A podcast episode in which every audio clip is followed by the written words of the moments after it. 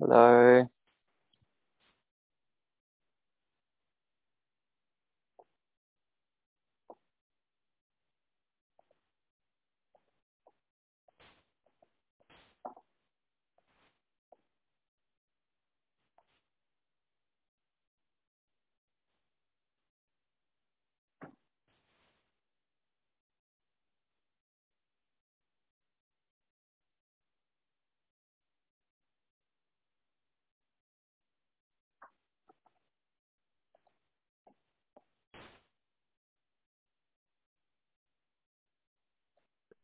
Hello. How are you? Oh yeah. All right. Day All right. 520 of my lockdown today. I, I don't know. So what's the what's the story? Like, what what? So is it the government there has just a very harsh, like hard approach to it? I don't quite what's going on. So yeah, so Ukraine entered lockdown on the 10th of March in 2020 and has Mhm. been in adaptive lockdown um, from then up until now. Um, And they just extended it to the 1st of October. Um, So that but- that's that's sort of like there's a kind of like set of restrictions that can fluctuate. Yeah, at any Mhm. given moment. Um, Yeah. But because I um, have had a stroke and suffered bronchitis from living in the pollution of Egypt, I'm a Mhm. person at risk. So Mhm. I am essentially locked down completely, and I haven't left. I've not left the apartment since the 10th of March 2020, um, because while the numbers have dropped a lot recently throughout Ukraine, it was getting like up to 20,000 new cases a day. Mhm. Um, and so I just haven't been able to leave. And I won't be able to leave until I get vaccinated, which brings us to the fact that I am a non-essential foreign Mm. resident. Yeah, yeah, yeah. a foreign uh, foreign temporary resident, which means I'm not very high up on the list of Mhm. vaccine. Is it so harsh there that you couldn't like abscond back into the EU or something like that, where you might be able to? I mean, yeah, a lot of the EU isn't letting people leave uh, Yeah, or right. letting people in as well. Um, and it's kind of like the risk. So people have asked, like, why didn't you go back to Australia? One, at one point it cost seventy nine thousand dollars for two tickets. Mhm. Um, and two, the risk of going through an airport or multiple airports or a border crossing, whatever, is so high that you'll get it. Mm. Mm. Um, especially when everyone was doing it. So it's like, yeah, it's just, it's an un, there's a no win. It's no, no one can win. there's a, I don't know why. When I just said when I spoke the words, I was the the the, the assumption I was making was like somehow the EU is like more safe and developed, and I'm like, nah, they're like going off their tits. They're going crazy. Yeah. It's not like you're going anywhere Yeah. better, is it? Really? No, uh, Like, why would and and that was um, you know that's the assumption that a lot of people made. Oh, well, Ukraine is Somehow it's safer or Ukraine's immunization uh, rollout has been better than Australia. Yeah, I was going to say there's highly bureaucratic, highly bureaucratic states, centralized states, which I can imagine that Ukraine's sort of, sort of proximity to Russia. Yeah, it's trying to be. states. They It's trying it to be. Vietnam, China, kind of good. yeah, Mm, interesting. yeah. Mm. It's funny that you mentioned that because they're trying to be more demo- democratic Yeah. to, to separate themselves from Russia, but Sure, but they have all the infrastructure left over from Exactly. the Cold War that that those Yeah, that those allows them to do that. really easily. yeah, Mm. yeah. Mm. Hello, everybody else. How are we going? All right. Yeah, Yeah, We're surviving. yeah. Surviving. Yeah, that's good. Um, good to see you and hear you all. And I really appreciate you coming because um, I know that you have assessments and stuff on the horizon, so it's always uh, good to come at this time. Um, so I hope that um, you are looking forward to the intra-trimester break. And I just wanted to take this quick moment just to say that, you know, to, again, to reiterate what I said in the lecture, I think traditionally it's kind of like, um, uh, you know, it's a chance for you to revise and that type of stuff. And I, sure, but I think also, you know, we've all kind of been through it a bit. And so I, I'd encourage you to like prioritize recharging your batteries and taking care of yourself as much as it's important to revisit the material. But um, I think it's better to come back refreshed than to sort of uh, keep going as much as you can. So I thought I'd just say that. I think that's important. So um, I think it's probably fine if we maybe get into this um, reading. Um, and so uh, this is an interesting reading, I think, um, because I think it's kind of rich, but uh, uh, it has the potential to be. I think you know this is sort of the last seminar of the week. Some some of them kind of felt like people looked a bit sort of perplexed at some of the material and, and whatnot. So I, I just want to I want to be clear about how we might approach this from the outset. And I just want to say that this reading, uh, Ingold is here laying out a problem um, around uh, the kind of uh, how we can think about animals. And so it's a problem that he's laying out and, and providing us. And something that I sort of wanted to kind of latch onto a little bit is on page two, he sort of said, well, um, maybe we could treat this problem around animals in the way that Levi-Strauss looked at mythology. And that only kind of like hit me because because of the lecture, I was pulling down my books on Levi-Strauss this week and I was reading them. And Levi-Strauss, his approach to myth uh, was to uh, take lots of different accounts of, uh, of our particular myth or a set of mythology particular to a group of people and bring all the different versions together in order to kind of see some of the common themes and to kind of get a glimpse of like some of the common, you might see some of the structures and contours of uh, this particular of a particular people's cosmology.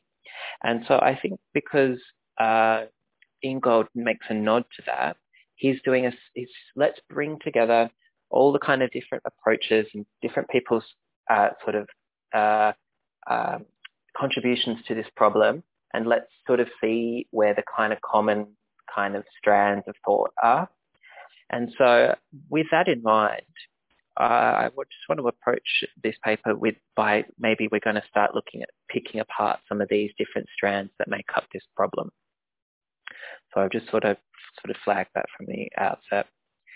And so with that in mind, I think uh, the kind of uh, question is, how should we think about animals? And as a way into this, um, on page three, Ingold sort of notes, well, from the outset, it's this. It seems like uh, there's this kind of approach, uh, what he calls the idea of deficiency, so that when you think when humans think about animals in the West, what we tend to do is say, well, we have these sort of traits that that make us sort of human and that we are kind of pretty happy about and proud of. And animals don't have them. And that's what sets us apart. So we've got these special traits and animals lack them, are deficient in them.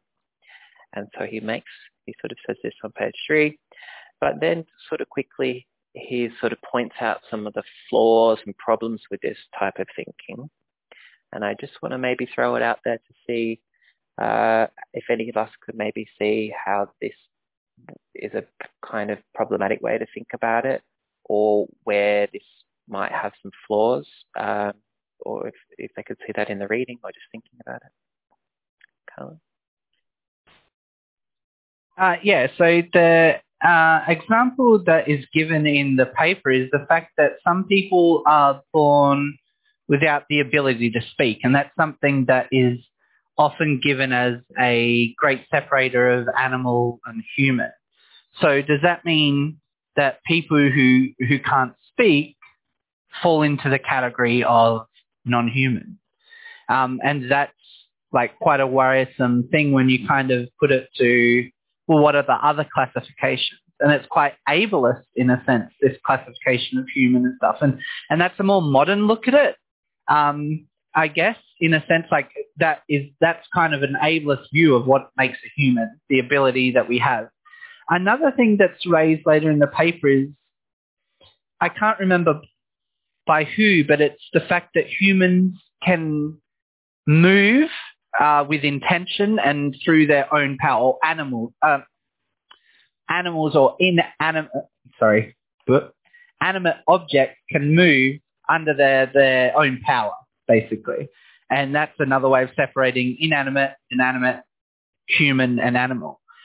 So what does that say about humans who can't move under their, their own power if they are quadriplegic, paraplegic, so on? They're assisted by um, machines which are under the uh, which are not the same, are, are inanimate objects. So does that make them inanimate? Because the same movement is mechanical in its process. The wheel keeps turning of a, of a wheelchair. And it kind of, it can go back and forth in that sense of um, these classifications are making the assumption that all humans fit into them. And, and perhaps that's not true. So can it work the other way around? And that's kind of explored later on where they say, no, it, it doesn't work the other way around. Animals can't become human. Great. That was good. I think there's a lot there. And I think what you imp- pointed out was important because that's the kind of Ingold. I think what's interesting about Ingold is that he inverts the problem. Can you uphold that on the human side of things? Amy, yeah? Yeah, Callum, you summed that all up really, really well. Like you did a really good job there. Um, I, I, agree with you on all of that. Uh, the language thing I found, it's, there's so many arguments against that. You know, we know that whales sing to each other. Just because we don't understand it doesn't mean it's not language. We know that the Egyptians had hieroglyphs. We have now we modern society hasn't been able to translate those hieroglyphs, but it doesn't then mean they don't count because we don't understand it. So, um, you know, whales bubble net, they must communicate to each other to do that. River dolphins who fish on the side of the bank and all go to one side have to communicate which way they're laying down before they do that. And there's really complicated things. And I've watched my dog with intention make her brother bark and then she runs into the treat door because she knows if he, if they bark, we call them in. If they come straight away, they get a treat. I've watched her egg him into barking at something, then run in and sit begging at the treat drawer. like she has intent. She works it out. She's a dog. So yeah, that, that was the bits came up for me in that. I think that's a really great insight, and I think that kind of goes to the heart of what we're talking about in the lecture, because Ingold kind of says, well, if you want to think about communication more broadly, why do you want to just focus your attention on the kind of speech of things? Uh, why why place you there, Kim? Okay, thank you. Um, yeah, I just wanted to add to that that I I had a little chuckle on page eight when he was Ingold was pointing out that you know there's this idea that for an animal to be seen as a human, it needs to be able to prove that it can think before it acts. And then he sort of said that when hardly any of us actually do that. So it's almost like we put this set of rules on ourselves and we can break those rules and they can be fluid and all that sort of stuff. But for an animal or something that's non-human to come into our, our group, it has to be all of the things that we never are. So I found that interesting. That's really interesting. I, I think um, we're kind of bowling through this quite quickly uh, some of the uh, ideas that are elucidated in the in the paper. Um, so uh, I'll there's, a, there's quite a couple of things to kind of expand on, I think, in there. So I might, um, I'll hand over to you, Carmen, we might sort of come back for an approach in a moment. Um, to kind of build on what you were saying, Amy, about, you know, non-verbal communication, there's that communication of symbols and stuff that is covered. I, honestly, I can't remember if it's in this uh, unit or another unit that I'm doing at the same time. I'm sorry, I'm doing three and they're all kind of intermingle, but um, the differentiation between symbolic communication and uh, non-symbolic communication, that's another divide that's, is, that is made. Um, but it's still communication. It just so happens that humans can communicate with symbols and, and stuff like that. Um, and I kind of find that interesting that, well, the ability to communicate makes us human, but we often are seen communicating in ways that are not just language-based. One um, that's brought up is the ability, like sign language, is is not spoken, but it, it's a different form of communication that can be taught to other primates. Um, and that's like, well, does that make their ability to communicate with us? Does that bring them up in the status or not? Um, and it's, well, no, they're still animals. And I think that comes to something that in the book, I'll see if I can find the page, um, enculturali- enculturalation um, is really a way that one of the people in the book looks at it. Becoming human is then tantamount. It's on page five um, to the process of enculturalation. And it's basically applying morals to the actions that we make. And to me, that speaks to a sense of cosmology that humans ad- adopt. Uh, and later on that page, it goes, or the next page, it goes on to say that, like Kim said, humans are held to these rules that allow us to be human. But then um, a human can often give in to instinct, let's call it, because that's how I kind of humans, if they give in to instinct, which is usually not morally, you know, to do what they instinctually want to do, it makes them animalistic. They they regress into an animal kind of instinctual action. But if they're a human child, that is acceptable because they haven't undergone enculturalization yet. They haven't been given the morals that they should follow. Um, and that brings it through to the example that was highlighted in the lecture, where if a human takes action, it's intentional, for example, to, to create shelter, it's intentional and not just a biological imperative that they're following or, or a, an instinct. But if a bird goes out and gathers sticks to build a nest, it's doing that through instinct and not intention. And I think there's like, the argument's pretty clear. Well, the intention is to have a place to have it. You know, like it, it's a back and forth there. And I think that's what the book is really t- trying to point out to us is that dualism of ontologies and the dominant ontology within anthropology being that of naturalism and that dualism nature versus culture or humans. Yeah, I think I think what we're speaking to at the moment is this. You can see how we're sort of going to the exceptions and then back again, and there's sort of this inability to kind of sit within either sphere. I think really what this discussion is with that nature culture, you can see how we're from here to here. There's all these exceptions. So we'll bring come back to in a moment. But Alyssa.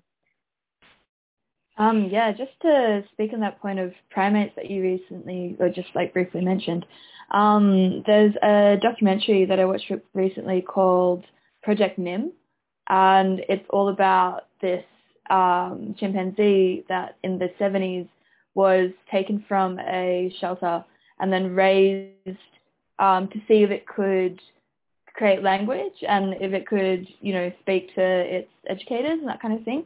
And they developed a sign language with Nim that was really effectively used. Um, but it was interesting to see that kind of that it was almost like a, a reductive a reductivism if that's the word that I've said properly. But um and I think that happens a lot with animals, like with dogs, you know, we see we see traits that we we think are similar, like we show that that similarity, but then in other instances, oh, you know, they're just a dog. And with Project Nim, there was um, a lot of instances where it was like that. Like Nim would exhibit sign language, and like definitely in its infant phase was um, like weaning off this woman and like a lot of very human behaviors. But then when Nim started getting its uh, his aggressive um, chimpanzee behaviors, um, it got really difficult, and then he was, you know, just dumped back in the shelter. And what was really interesting to me was over over Nim's lifetime, um, he ended up getting uh, bought by this couple that had a horse sanctuary, and he was put in this massive, like palatial cage, really. But because he was the only chimpanzee there, he got depressed and he was lonely. And eventually, the um, the woman that reared Nim ended up coming to see Nim, and the owner of the horse shelter speaks irreverently about this, being like, when she came, I could see in Nim's eyes. He recognized her, and this is 20 years later, if not more. He recognized her, and he had this jaded look in his eye going, now you come. Like after all of this stuff has happened to me. He also spent a, a lot of time in um, an animal testing lab. And yeah, like just that recognition after all this time being like, now you come. And she ended up going into the cage and he threw her around a bit. He could have killed her and he didn't. But he threw her around to be like, don't come back, you know, like don't come back now. And that's amazing. And also, I guess, shows how much we underestimate how animals can connect, you know. And anyway, I just thought that was a really interesting example. Such an interesting example. I hadn't heard of that and that's that's yeah. You sometimes you hear like oh you know you taught this animal uh, sign language or whatnot, but that kind of whole arc that's just so um, interesting. And I think what you've highlighted there, Lisa, kind of speaks to a lot of what we've been talking about. Is like oh, yeah, there's a there's a temptation to see the traits that most resemble what we're capable of, and then but sort of half-heartedly assign this sort of like, well, you're a little bit more than an animal. But then in the instance where maybe the animal instincts something come out is to then like, well, straight away, you know, you're over there, you know, and you can only ever sort of just be a little bit more.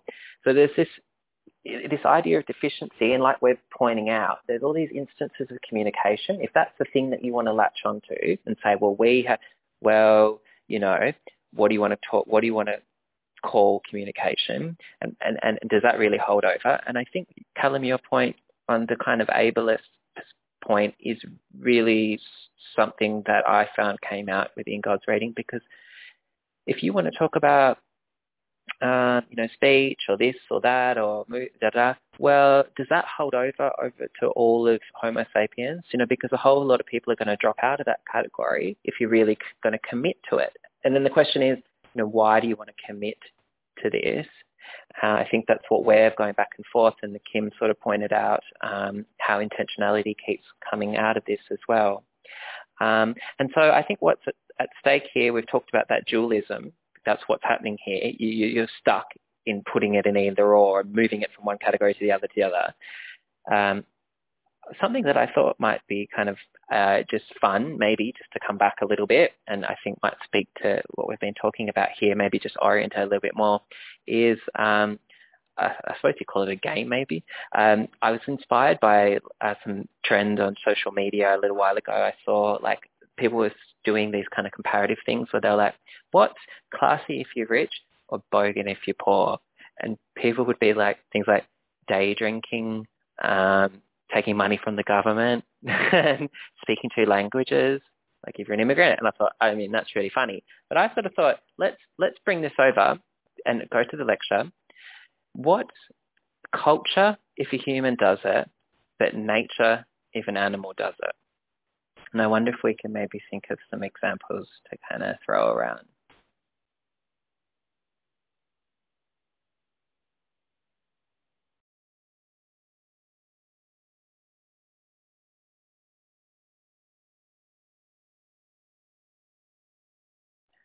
Yeah, that's a good one, Kim. I think uh, that's I, I like that that's a bit more general. I think that's something that I sort of hinted towards at the lecture. You know, if you have go and build a little dwelling, if I went and built a dwelling, well, that's culture, and you know, maybe it's it's even architecture.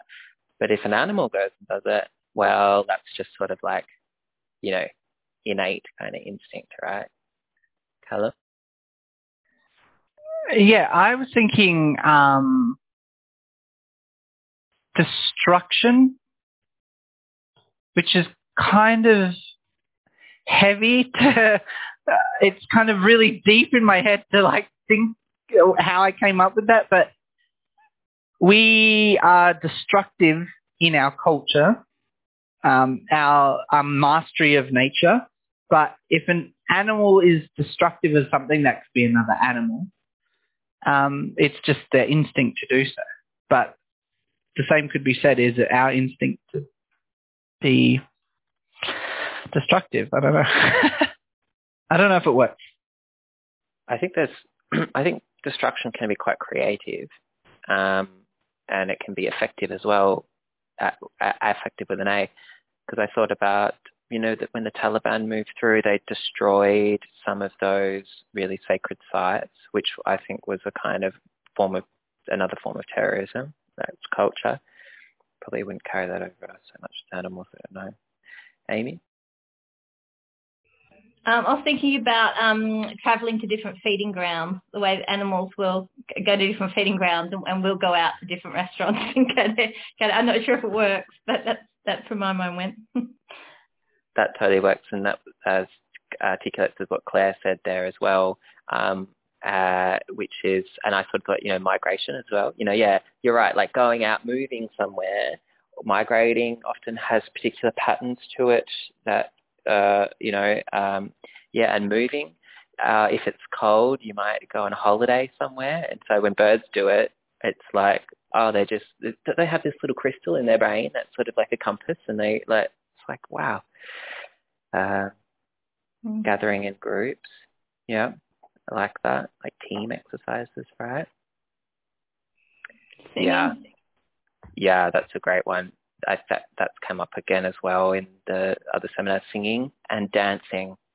Um, and because I think some people were saying that a lot of the songs, I mean, it, it's easy to kind of just kind of put them, it's a form of communication or they, do, you know, it's some sort of function behind it. There's instances it's like sort of recreational. And someone told me, said something about it, like the Bird of Paradise, I think, has a kind of repertoire of dances that it uses in particular situations. Now, you know, because you could say, oh, well, they're just dancing for mating or whatever. It's like, well, no, they have a, a suite of dances that they use. And so, mm, but when we go and dance, um, that's kind of culture, or is it? Um, I, I can't help but um, I, someone brought up, uh, oh, oh, Amy, yep. Also, it's just got it with the birds of paradise too. Also, the the male will start dancing, and young males will come along and watch and learn from their dances too. So there's this whole like little you know culture nature thing of coming and observing and taking notes and and, and learning and adding that to my repertoire. Um, it's fascinating. Yeah that really is so fascinating. And I totally forgot about that element because someone brought it up and I was like, they got backup dancers. It's like, and who thought K-pop had the kind of monopoly on huge, big dance routines? And, you know, you've got the Bird of Paradise and, um, yeah, some interesting ones. And someone else brought an example of the, the bower bird who creates these really elaborate nests with particular colors and design and um, I showed a, a video. We had a look at a video in the other one. I, I don't. We might just encourage you to look at that yourself. And when I was watching that video, because it's, uh, it's not the best one. It was one I found uh, ad hoc. This American, and he's like, oh, you know, and it's for the ma- it's for the male, da, da, narrating it. And I, was, I recalled there was that video going around on YouTube of David Attenborough narrating like a night out of like people in London or something. And I thought, I thought, here he is, this lab, elaborate nest by this bower bird, and he wants to treat it, you know, and it's just because of the mate. I was like, you could do that. Like David Attenborough, here's the male, and he's they drink this intoxicating liquor, does this dance to impress the female. I was like, why? You know, you could do that here. Like, why do you have to do it? You know, and so that was an instance of, of that kind of little game that we're playing as well. Do you think that David Attenborough does that with his mates when he's out at the pub? I feel like that people, would be amazing if he did. People would be doing it, and um, man, there's this like app called Cameo where you can like pay celebrities. If I, you would pay so much to get him to do that for like a gift or something, wouldn't you? Mm-hmm. Yeah, for him to give a commentary of like your 40th birthday party or something. Yeah, yeah. Would be amazing. It would be great. Um, nevertheless, I think uh, I think what comes out of that kind of exercise, and I think what we've all spoken on here is this idea of intentionality, right? That really comes through, and that kind of almost seems to be the linchpin for a lot of this. That on what's on the culture side, there's a sense of intentionality, forethought, planning, kind of consciousness, and then whatever animals do, it's something automatic and innate and just sort of like mechanistic. We have we did give it a couple of examples. I think Amy, you were talking about your dog, um, but I think it might be just worth revisiting it again and just to see how we feel about. I think it's easy to go, yeah, we do. I do think there's intentionality, but maybe could we dive a bit deeper, find some examples, or or maybe you know what do we sort of mean by intentionality? I want to just throw that open to people.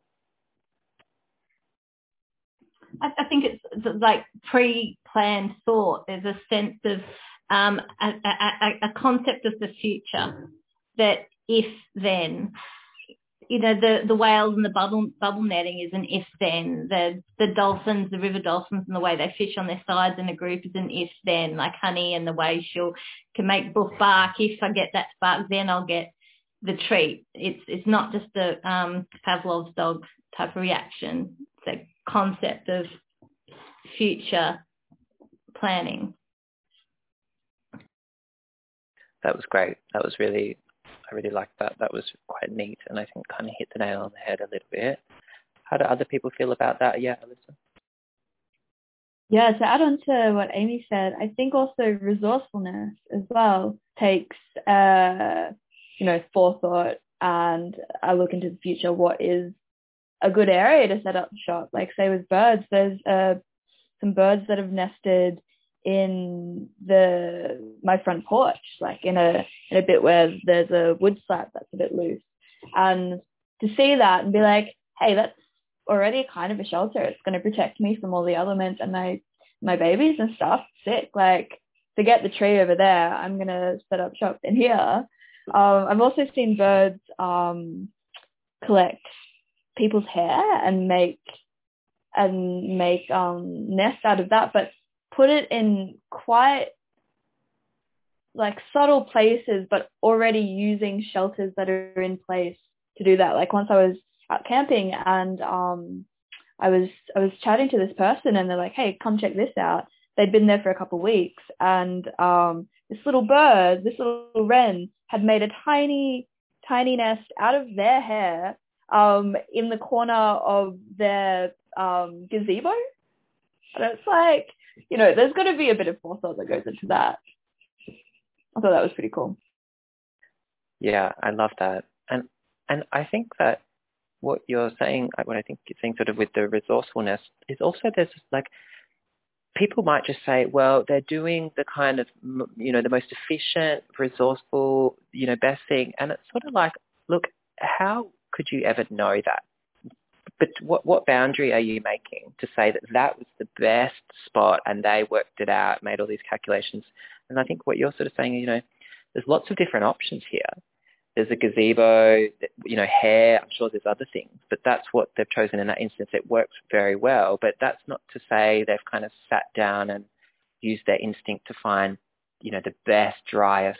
There's a sense of, yeah, intention, thought that goes behind how those things, just in the same way that we want the best for our children, we want the best for that. We might have to make compromises. You're not going to like be in this both we're just we're making these kind of choices and assessments as we go along. I think that's a really good example.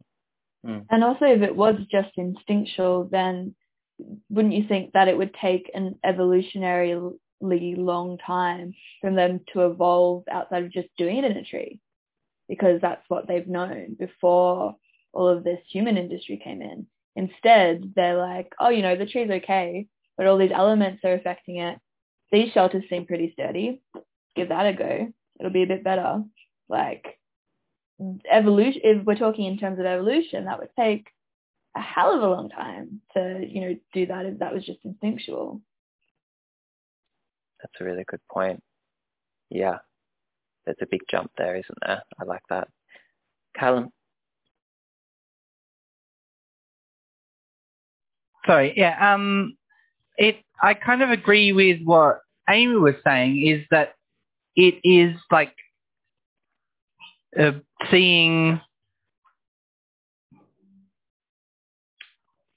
Sorry, I lost it. Uh, it is conceptualizing something and expecting an outcome, and that's kind of what intentionality lends itself to. Is that there must be some kind of thought that goes into conceptualizing that if I do this, then this will happen. So I think conceptualization is part of being intentional. Interest, I just want to kind of think about something Alyssa said about like if the adaptation of, if nest building is purely instinctual, then it would have taken them forever to remove themselves from nests and use uh, or, or, or, trees and use like human construction, and human shelter. It's interesting because we're making the assumption that they see shelter in the form of a tree and are using our conception of what a tree is versus perhaps they only see trees or these spaces as shelterable. They don't understand the concept of, well, this is a corner of a gazebo. They're looking at other factors.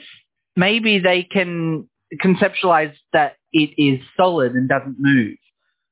It doesn't matter that it's in the form of a tree or a gazebo, but it there's less wind. It doesn't move. There's there's shelter. It like I kind of think it's interesting to to realize that I'm not arguing that it is only instinctual. I don't think that at all. But perhaps what we regard their conceptualization of shelter or a tree doesn't cross is is in the same sense that we conceptualize a tree in a in a building. It, it's all about perspective in that sense. If that makes sense at all. yeah, do you want to respond to this one? Oh yeah, I was just gonna say that. Um, yeah, absolutely, and I think that I may have not been super clear about that, but I think that's kind of what I'm I'm saying in the sense that at least yes, the tree would have been used as shelter, and maybe their conception of that would look different to the way we look at a tree, but in the way that the tree moves and wind still blows through it, for them to see that solid structure and then go, wait a minute, there's less wind over there that's still them using that resourcefulness. And yeah, they probably, I mean, who knows what their worldview looks like. Like um, bees have ultraviolet vision, so it could be some hectic fractal business going on there, but like we don't know. But I guess the fact that they can sometimes like point out better solutions to that that old sentiment of, you know, what a bird does, if that makes sense. I don't know if I'm explaining it very well. But yeah. Yeah. I'll just speak on that and I'll come to you both had your hand up for a while. But I think you could, you could almost, it's probably more help, you could think about, they have a conception of a nest. And that's what, that's what they're going to be carrying out. And I would say that probably more often than not with particular birds, it's been trees until humans start having built structures. So I, doubt, I, I suspect they're making a calculation on the ability to bring into existence a nest, and it has these parameters, and it will, it's traditionally been this object, but I can adapt it to this object. But I have to, they have to know the kind of semi sort of dimensions, is that going to uphold? Is that going to? You're not just going to do it willy nilly, are you? You're not just going to give it a shot. You're going to going to have surety. That's I think that's important in that. Kim. Um, I was just going to speak to like the idea of animals hunting for food, and so how people would say that that's an instinct and uh, that they instinctively know where to go to get food. But if we have a look at the idea of climate change and the climate crisis on their food, they're still able to then adapt, aren't they, and find food and pre-plan for it. It's not like they're, you know, a bear out in the wild is sitting around it with their kids and going, oh God, I haven't figured out what I'm going to cook for dinner tonight. They have to pre-plan that and go out and do it. Whereas we've sort of gone the other way where with all of our modern conveniences, we've become lazy to that. So does that make them like their ability to pre-plan and know that they need to get food and that it's winter and the salmon won't be running or they have to plan for that. Does that make them more human than us now because we don't do that? I think that's a great point, and I think that's a, point that uh, Ingold does make because when he starts talking about communication and, and whatnot, and he talks about where you want to start and finish with that, he says, well, even if people have sort of, if you've overemphasized speech, what you'll find is that they're deficient in a lot of the other forms of communication that animals engage in. So that, like you say, when when you become a sedentary population, how good are you at arousing food from your environment? Pretty bad. I include myself in that. So why do you want to make you just you're just picking things up, really, aren't you? Just to be like, well, no. And I think that's what Ingold's been really skillful to point out there. It's like a, a very, and he, he made the point about sort of this arrogant notion of the West you know, that it's anthropocentric and ethnocentric, I think were the words that he used to, to say that first of all, we put humans at the centre and say that you've got to live up to all of our standards. But then we put Western humans at the centre of that. Whereas I don't think people in other cultures would be even having this conversation because they would be like, they're all living things. They all know their place. They've got intimate knowledge of them. Whereas it's us who are so removed from that now that we want to try and figure out what they are. Yeah, I think that's a great point. Claire, you've been waiting there patiently. Thank you. Um, yeah, when Alyssa said about how the birds use the hair and whatnot for their nest, it really got me thinking about like how us as humans use other animals as well, like horses for transport or sheep for wool and whatnot. So um, yeah, they we pretty much just use our environments with intention for survival. Um, and then I was thinking like I've definitely anthropomorphized my dog.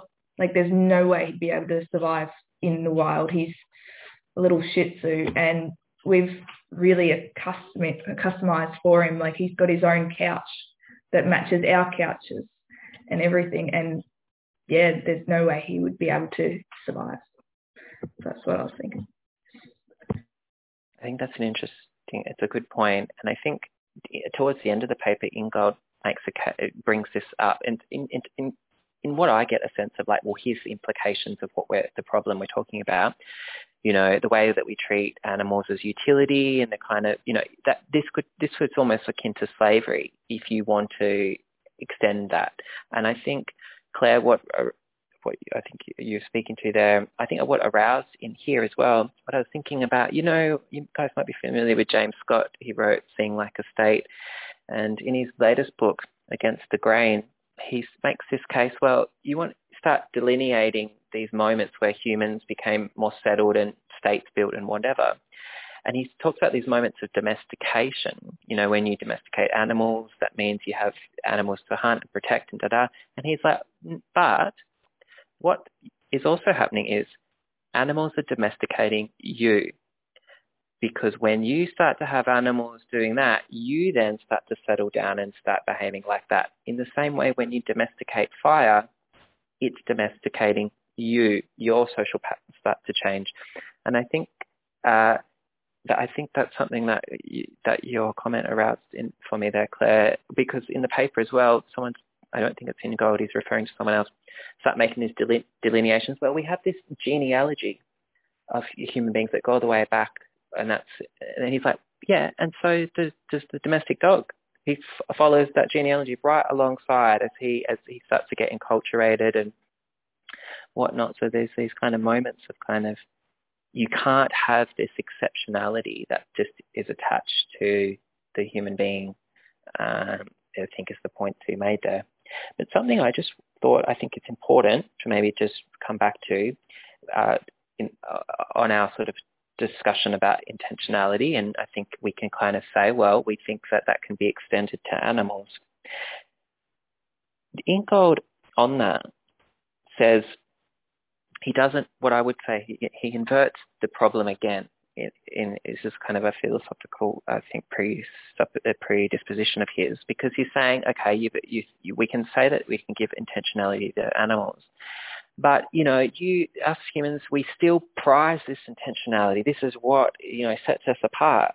And then he says, and I, I think Kim, you uh, spoke on this a lot early, uh, a bit earlier about, well, let's think about this differently couldn't we say that humans are these unintentional creatures that we move through the world unintentionally and that thoughts and intentions are really just a byproduct of this kind of movement. I think this is a really interesting point and I think it's important. I just want to, you know, how, how do we understand that? That's, I think I would say that's quite a, a kind of radical shift. What do you think he sort of means by that? Or how can we kind of understand this kind of shift to an unintentional being who has thoughts as a byproduct. Uh, that's across um, pages nine, I believe.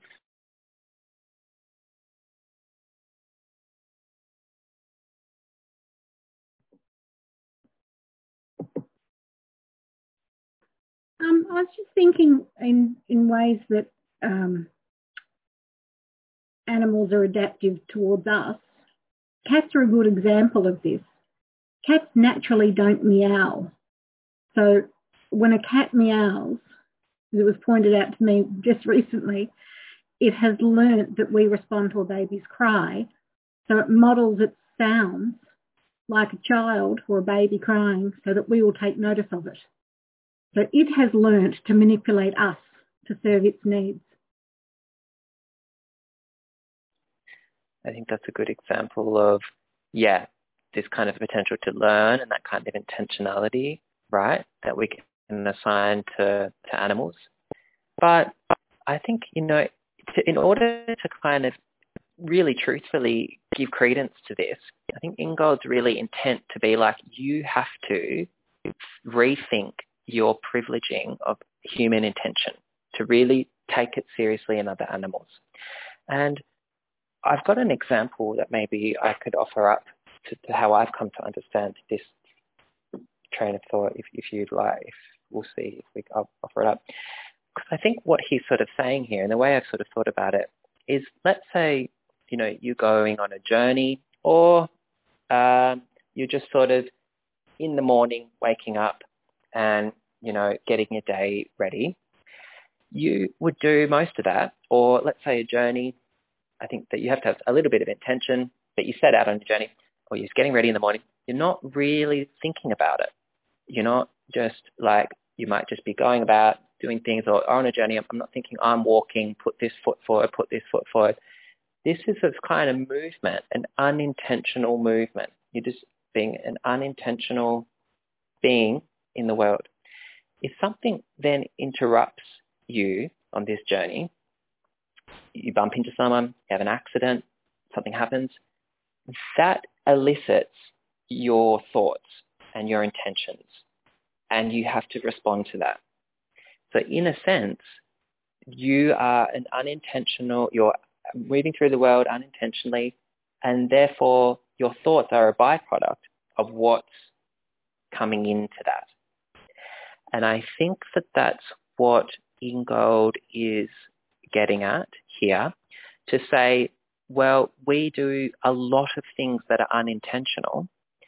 And then there's things that happen and thoughts are then a byproduct as we deal with these things as they come.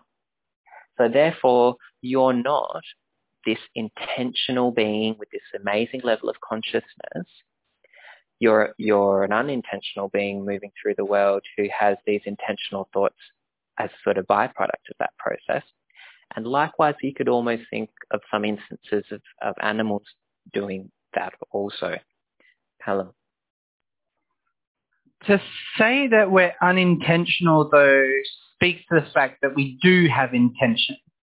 So, because it can't exist without the other, unless, of course, we're not talking in that sense of dualism. But I think it's kind of interesting. You've got to drill down into intent, like human intention, being the intention of, for to use your example, to reach that place. That's our intention. Where I feel like the understanding is an animal would not reach that place. To reach that place is not the intention. Um, and that's where the divide is. But that comes back to um, someone saying, you know, like when we travel, I think it was um, Amy that said that. When we travel, that's human, but when it's migration, it's migration when an animal does it. Um, it's kind of really hard to explain what I'm trying to get at here, but intention and unintention, what drives us first? What comes first? Is it the intention to reach that place which causes unintentional things to happen? Or is it our unintention that highlights the intention of what we're trying to do? If in a back and forth way. And I think your example was to say that we're unintentionally moving through the world while still having the intention to reach a place. And I kind of find but, that interesting. But the point that, that, that there is some intention there, yeah, but you are operating with a high level of unintentionality. You're not the whole time going, I'm, go- I'm going to this place, I'm going to this place, put one foot in front of the other, put one foot in front of the other. Do you know what I mean? So you, you would drive and you go into a zone, don't you? You're not so, and likewise, when you say an animal's going from one place to another, I think we've established that that's intention. I, you know, unless you want to go back into that dualism, which is what I think it, it, Ingold's inviting us to move out of that. If you accept that animals have intention, then going from one place to another is not. Um, so, and I, I, I understand that then there's a question of origin, that you can, I, how far do you want to go back? You got born. Okay? So, you know, and so when does, when does the attention start or not? So are you an unintentional agent it that was, then has It intention? was not my intention to get born. exactly. You existed in this, you, exi- you had this unintentional existence and then you have to start thinking about how you're going to deal with that. So that's what, and the reason, and it is a bit of a like a spin your head around, I, but I'm sort of pressing the point here um, because it's, I think it's critical in what he's saying because what he's implying here, when we think of a dualism like nature culture, and we want to think past it because what we've just done is explored how this dualism is pretty inadequate because you're going from hither to thither. You're in culture, you're in nature, you're in and we, there's just all these exceptions. It doesn't quite work. And I think what by thinking like this, Ingold's embarking on an exercise where he says, when you de, dethrone this kind of intentionality, you're this such the intentional agent, we're not. What happens is when you think about the substance dualism, mind and matter, rather than having mind up here and then matters over here, what you have are two dynamic processes that are occurring at the same time interacting with one another. I'm a, a person of matter that's unintentional, moving through the world, and then my mind is brought into the picture, and these two things happen concurrently, dynamic, interacting with one another. And that's where he says and draws on someone else, I think it's Whittingfield, is that this creative advance into novelty. We're moving into the unknown as these processes interact with one another. Now that's very different to a stable dichotomy of incommensurable nature and matter never two shall meet. And that's what I think is important about that uh, position he's taking. Alyssa? Um, I want you to elaborate on the last sentence that you said because that's really interesting. Um, but in saying about this unintentional behavior, from what I understand, it also has to do with how our brain functions as well. Like there's an executive processing and then there's all of those other processes. So once you've learned that behavior, it goes into exe- executive functioning. Um, but when you are learning behaviors, it is more difficult because it's new to you. So then you have to think through them more. Is that, are you saying that when we live our lives in that automatic executive functioning zone, then that's unintentional? I think so. I, I, yeah, I would say so.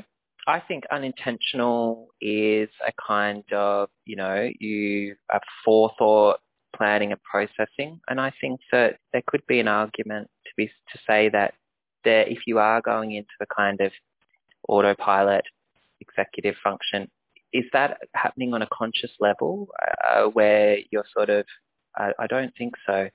I, I, would say there's probably uh, unintentionality uh, happening there in those kind of instances. But uh, what you just raised, though, Lisa, just quickly, is another student, I think they're doing philosophy, they were saying even at an even more micro level is, you know, this idea that um, there's this like delay, six millisecond delay between ideas and action. And so there's this sense of, okay, well, when does the sort of intention begin? Or, oh no, um, some actions can happen before, and then there's a, a, a, a sorry, I got around the wrong way. And then a thought assigned to it. Okay, this is how I'm, doing things. And even at that kind of like, and then someone, I think they lost me and I, I did my best to keep out, started talking about quantum physics. These kind of, you know, this like, where does it go? So um, I think you could you could argue either way, but I think the way that Ingold's arguing is with an a, a, an idea towards disrupting or thinking past this kind of substance dualism and to come back if I think you wanted me to speak on the creative advance into novelty. Um, I haven't read enough of my Deleuze and Guattari, but I think it sort of speaks to this kind of ideas of intense, uh, planes of intensity and this kind of idea of uh, open planes of potentiality, open terrain, terrains of potentiality. If these processes are interacting with one another and we can't really sort of know, well then, yeah, you're, it's how you're moving through the world is kind of into novelty and there's creative element to it. You can't know how these processes are going to interact to get you to this next stage. That's how I understood it anyway. Um, nevertheless, um, I'm sure there's counter arguments or whatnot, but I think it's an interesting thought exercise, isn't it, if we want to try and think past this uh, substance dualism. Uh, look, uh, I think we've kind of reached time there, uh, so that was that was kind of good to, to, to do that. I, and I just want to maybe wrap up by just saying that on page 15, he sort of says, Ingold says, look, you know, in this paper I've unpacked multiple and many layered layered meanings. It's not a theory, but a question. And so I hope that we, we might come away feeling a, a bit unsatisfied that we solved the problem, but we did what we set out to do, which was to pick some of the threads that make this problem up and interrogate them. So that's good. Now, before I leave, have we got any questions, qualms, queries before I don't see you again for a, a week?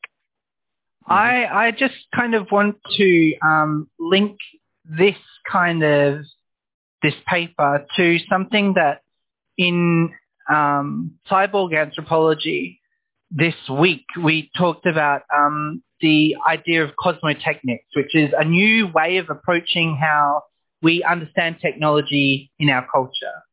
And I think that this is, and basically the person who brought it up is trying to make us ask questions to view them differently.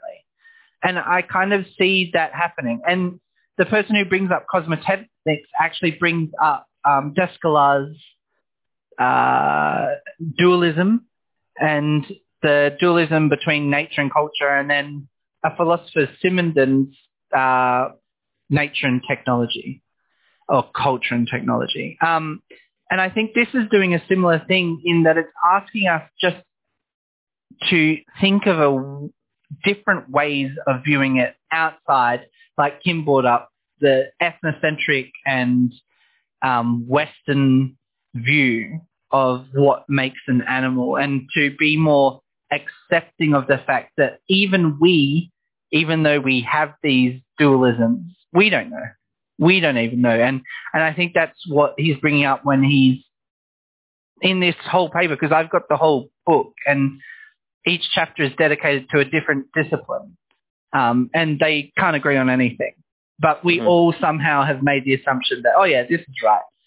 Mm. Instead, we could turn to other ontology or cosmologies to view animals in a different way, which kind of is the overarching question of the last two modules, is to Mm. look at these ontologies and cosmologies to to view animal and or humans and animals in, in a different way or person in a different way.